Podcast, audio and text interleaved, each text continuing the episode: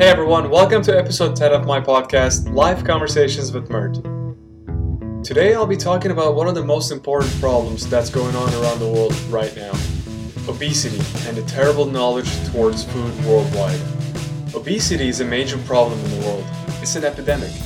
The main reason junk food is so popular is because there is a ridiculous amount of demand for it, especially since the beginning of the 80s in the United States. Through countless commercials, advertisements, and massive billboards spreading across the world, both children and parents are brainwashed into thinking that it is a part of life and the only choice we have. It is cheap, it tastes good, and it makes us happy by pumping our brains with a crazy amount of sugar.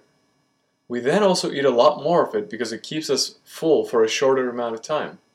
There's really no limit to it until a visit to a doctor wakes us up. But do we really need to hear that many fatal incidents before we do something about it? Of course not. Where did all the cigarette commercials go? They mostly disappeared because it is a fact worldwide that cigarettes are unhealthy and cause lung cancer. By eliminating the advertising towards it, we stopped making it seem cool, but instead made it as it is simply bad for us. I don't think anyone can argue that. Looking back, we think about people smoking indoors, and we think of it as a terrible mistake. People smoked back then and they smoke now simply because it has always been a habit, therefore, an addiction. Junk food is the new cigarettes of the 21st century. People are uneducated about how calories, fats, carbs, or pretty much any nutrition does to our bodies. Worse, they cannot be bothered to find out. I'm no expert, so I would understand you not taking any of my word accountable if I went into detail, but something needs to be done about this subject. The food industry is a business, and just like any business, it has one job to make money. As much money as it can. So, any accusations about the food industry being wrong or their products having too much fat, calories, and sugar, they release a new edition with less fat or less calories. Which might be good in the average consumer's eyes, but it is nothing but another advertising trick for those corporations substituting the fat or the calories with more unnatural ingredients. Meaning, if you're at the grocery store and you're about to buy a package of cereal because you think it is healthier for you, Make sure you read the sugar content of the item first and then check the ingredients on the back. If it has ingredients that you cannot pronounce, then you simply don't buy that item. Like I said, this isn't me trying to educate you in nutrition, but simply trying to open your eyes into a world that is taking advantage of the consumer's will. They are literally telling everyone they shouldn't feel bad about being unhealthy by being overweight. It's like swimming upwards into a river. Do you have any idea how difficult it is to be overweight yet be healthy in this day and age? Then people make the comparison of other generations back in the day, hundreds of years ago, being overweight, and if they got away with it, why shouldn't they? Well, those people never ate one single processed food item. They never bought a box of cereal that has 30 ingredients inside it and packed with added sugar. So the corporations would rather convince you that being fat is okay and you shouldn't feel unaccepted in society rather than trying to help you just to not lose a cent. No one wants to be willingly unhealthy or wants to acquire a disease they haven't even heard of. But it has nothing to do with genetics. It is what you eat. We see it all around us. We hear stories in the news or listen to our friends talk about their obese kid that they have to deal with. You are literally what you eat. Most people do not know how to eat healthy, unfortunately. Most of the people who are overweight have three options in their heads. First option is that they can live in denial, tell whatever lie to themselves as they're happy with the way they are, simply because they cannot resist processed foods, and choose not to educate themselves in proper nutrition. They won't even listen to people who want to help them because they say that they want to live a happy life, eating whatever they want, and suffer the consequences. Okay, but why? Because they're unwilling to admit the problem. People living in denial and ignorance because they're brainwashed by the signs, commercials on TV, and so on. It's not entirely their fault because that's all they've seen. Second option is they choose to live a healthier life because they cannot do unhealthy anymore. They understand the consequences, the regular doctor visits, the overpriced medical bills, the pain, so they make a choice to eat better. They start listening to the society by trying to exercise more and eat a less calorie diet by choosing items that are diet or light. But they do not understand how much sugar that item has, whether it has zero sugar in the back or not. Like I said, the ingredients. the ingredients. Those people choosing the second option, although their hearts are in the right place, they still intake processed foods, just different kinds that are equally bad. Even if they end up losing some weight, they gain it back within a year. Not their fault. The third option goes like this My best friend Joe is skinny and he can eat whatever he wants, he never gets fat. That Joe is as unhealthy as almost any other obese person. Some people have different metabolisms and can seem skinny on the outside but fat on the inside. It's the inside that counts. They're just as likely to end up diabetic or get diagnosed with cancer or any other disease through malnutrition.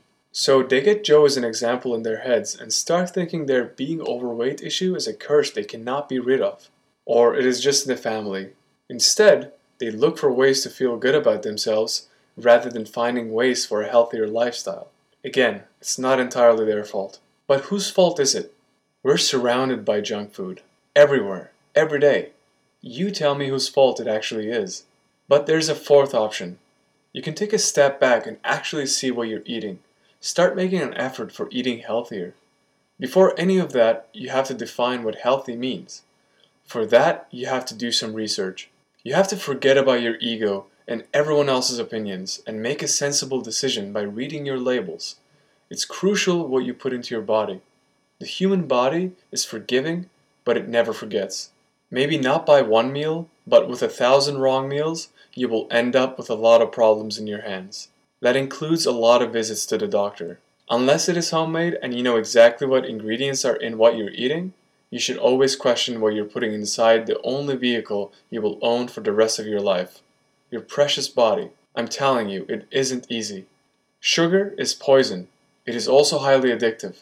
Not just in what we eat, but what we drink as well, especially in what we drink sodas and energy drinks.